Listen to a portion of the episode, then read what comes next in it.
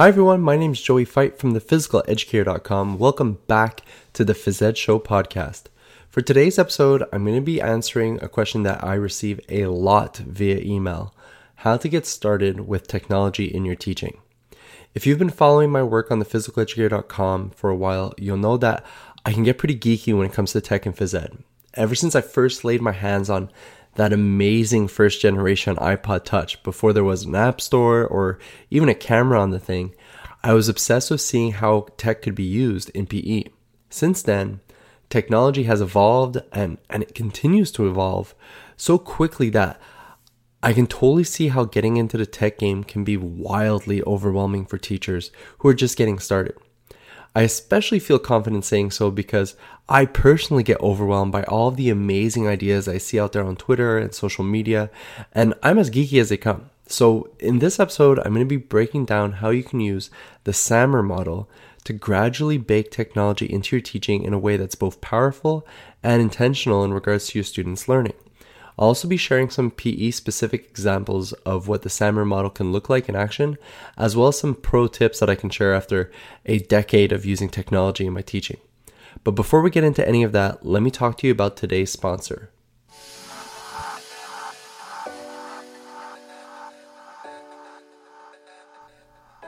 So today's episode of the Phys Ed Show podcast is brought to you by PhysEdU, my online training academy for physical educators.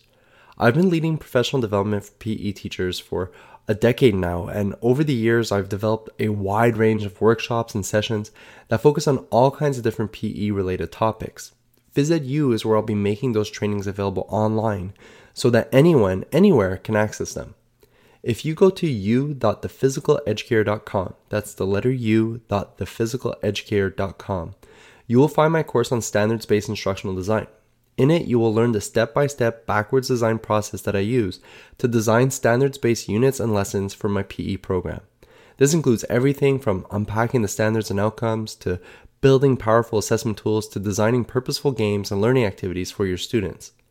Each PhysEdU course gives you access to additional learning materials, a student workbook to help you put these new skills into action, and a comment section where you can ask me or your fellow students questions that will help you dive deeper into your professional learning.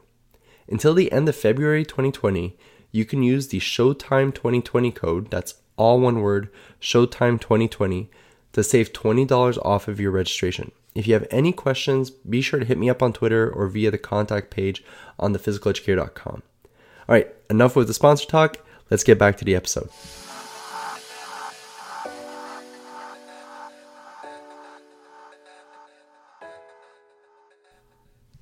So, let me start this off by saying that using technology in your teaching does not make you a great teacher. And the opposite is true too. If you're not using technology, that doesn't mean that you're a bad teacher.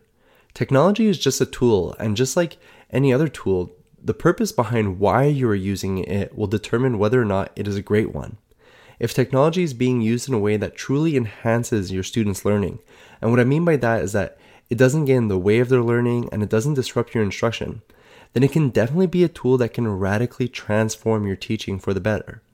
However, if tech becomes the focus of your lessons, if it reduces the, the cognitive complexity of the task you design, or if it just flat out becomes a distraction to you and your students, well, that means it's definitely time for you to go back to the drawing board. Technology, in one form or another, has been baked into my teaching. I'm not trying to deny that. Over the past decade, I've done my best to integrate it into my pedagogy in ways in which the use of it has become almost seamless, if not invisible. But to get to that point, it has required a lot of energy, failure, and frustration along the way. My advantage has been that I started teaching just as technology started to become more and more accessible to teachers. Things like web based platforms, app stores, and mobile devices really came into existence, or at least found their footing throughout those early years of my career. When I started teaching, there wasn't such a deluge of teacher friendly apps and programs to choose from. That's definitely not the case today, where there seems to be a new app or tool being released each and every day. If you don't believe me, just spend some time on Product Hunt and you'll find yourself feeling overwhelmed with an extreme case of FOMO every 10 minutes. Technology is moving so fast and evolving at such an insane rate that it can be so incredibly overwhelming to know where to get started when it comes to using tech in a way that will truly serve your students' learning. One of the solutions I found that can help fight this sense of overwhelm when you're getting started with tech in your teaching is a SAMR model. So, the SAMR model, that's S A M R, was developed by Dr. Ruben Puentedura in 2010. The goal of the model was to help guide teachers when it came to integrating technology in truly effective ways. So, SAMR is an acronym that stands for substitution, augmentation, modification, and redefinition. Each letter represents one of the four steps of the model. The model is also broken down into two levels, with each level being composed of two steps. The first level, which contains the substitution and augmentation steps, is where teaching and learning is enhanced by technology. The second level, which contains the modification and redefinition steps, is where teaching and learning is truly transformed by technology. Okay, so what do these steps even mean? To help us break them down, let's start with a classic SAMR example. A classroom teacher asks their students to write a paper by hand on their favorite athlete. So, with this example in mind, let's take a look at each of the four steps and how they could be applied here. The substitution step is where technology acts as a direct substitute without any kind of functional change happening to the learning task. You're literally subbing in one tool for another without changing anything about what the students have to do. So, in our write a paper on your favorite athlete example, the substitution step could involve trading out the paper and pencil for a computer in which the students could type their paper in a word processor like Microsoft Word or Apple Notes. I'm not talking about using spell check or creating a shared doc. I'm just saying the paper and pencil get replaced by the computer. That's it. Absolutely nothing else changes except for the tool. The importance of the substitution step is that it is a low stakes way of starting to be comfortable with just having technology in your lessons. I say low stakes because if the tech doesn't work, you can just revert back to the original tool that you're going to use anyways. By slowly bringing technology into your teaching, you start to get used to the things people never think or talk about when it comes to tech. Things like, do my students and I feel comfortable using this tool? Does my classroom have the infrastructure, things like access to power or the internet, to support this use of technology? How do I manage the technology throughout the lesson? How do I hand it out? How do I get it back? Where does it go everywhere in between those moments? Learning comes from doing, and the more you substitute technology into your lessons, the more you can start to get a feel for how it can live there in a safe, effective, and productive way. The second step of the SAMR model is augmentation. Just as in the previous step, technology here acts as a direct substitute for another tool. The difference is that at the augmentation level, tech brings some kind of functional improvement to the task. This is where both you and your students really begin to feel the benefits of technology in your lessons. Going back to our example of the paper on their favorite athlete, the augmentation step could have students typing their paper in Google Docs. This allows the students to turn in their paper online via Google Classroom. They can include links and images, they can make use of spell check, and they can even invite the teacher to leave comments directly in the document. As you can see, the task here remain the same, but technology is definitely bringing benefits to both the teacher and the students throughout the lesson. The third step of the SAMR model is modification, and this is where we start to make the jump from enhancing teaching and learning to truly transforming teaching and learning. So, for example, if we stay with our original example here of the paper on the athlete, the modification step could have the class producing an ebook that focuses on an athlete the class all voted on as the subject of this task. The book could be broken down into different sections with different groups of students being assigned to different sections of the book.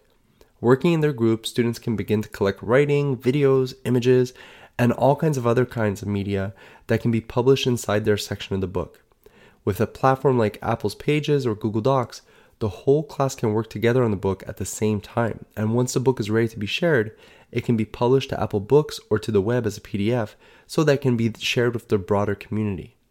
This step represents a significant jump from the write a paper on your favorite athlete. As you can see, the modification step really begins to give the students a larger role in their learning, all while increasing the complexity of the task. The fourth and final step of the SAMR model is redefinition. At this step, technology allows you to create new tasks that would have been totally impossible without the tech.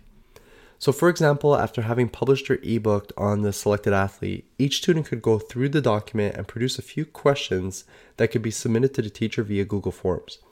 The teacher could then produce a separate Google form and have the class vote on their favorite questions. The top five questions could then be asked directly to the athlete during a video conferencing call with the teacher's class.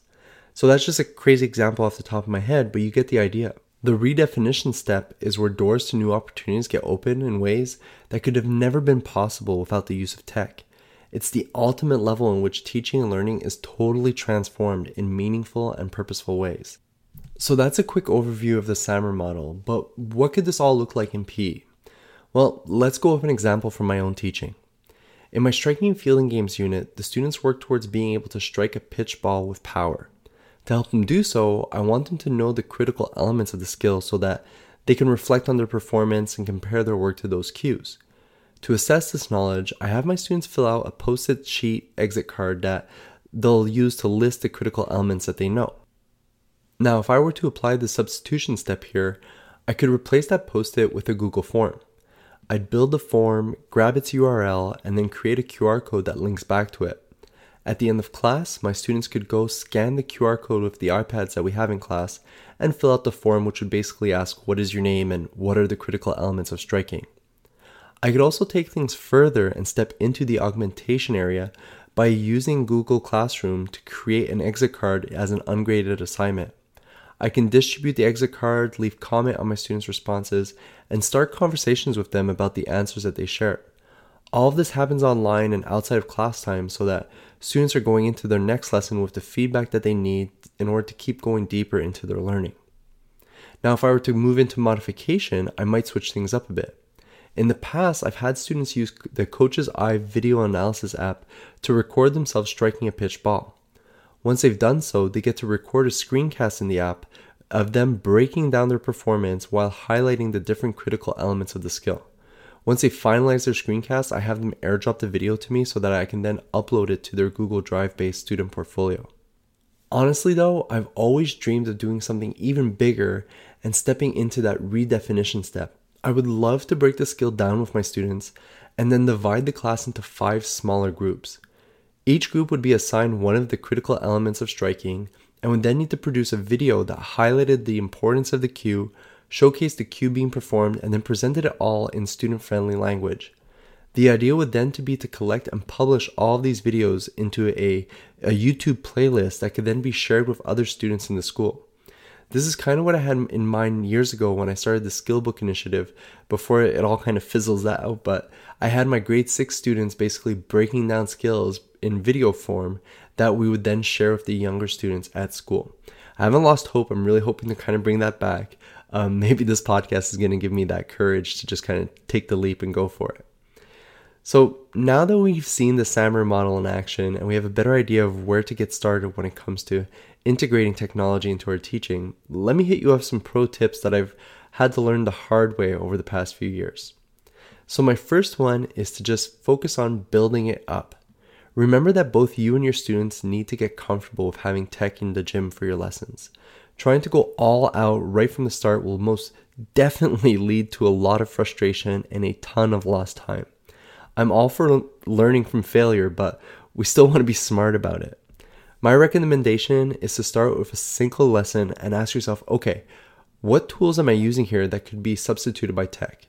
This will help you ensure that you're using technology purposely since it's achieving the same goal as the other tool you would have been using anyway. From that substitution step, slowly start working your way up the SAMR model. Remember, there's no rush, so take your time and have some fun with it. Pro tip number two is to over plan. Listen, no matter how prepared you think you are, something will always go wrong. I work at a school that has an amazing infrastructure set up to support hardcore uses of technology in our buildings, and still things go wrong on a regular basis.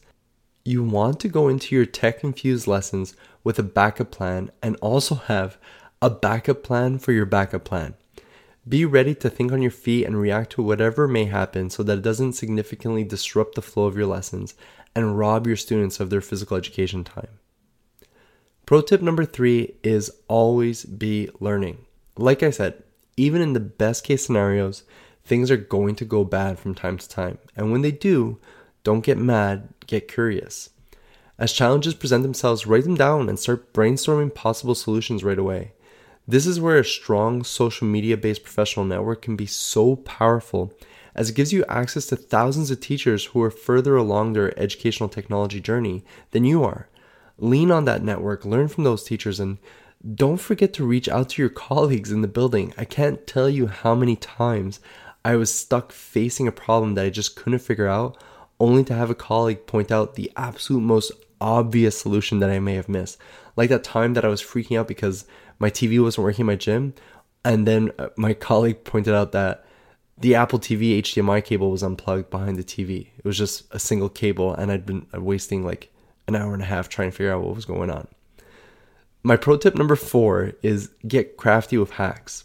And no matter what, know that there's always a way forward.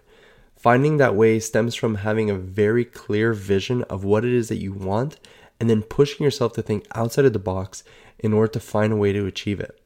I always talk about Brendan Jones, a PE teacher from Australia and one of the OGs in our phys ed community, who like nine years ago wanted to take his students geocaching in the woods.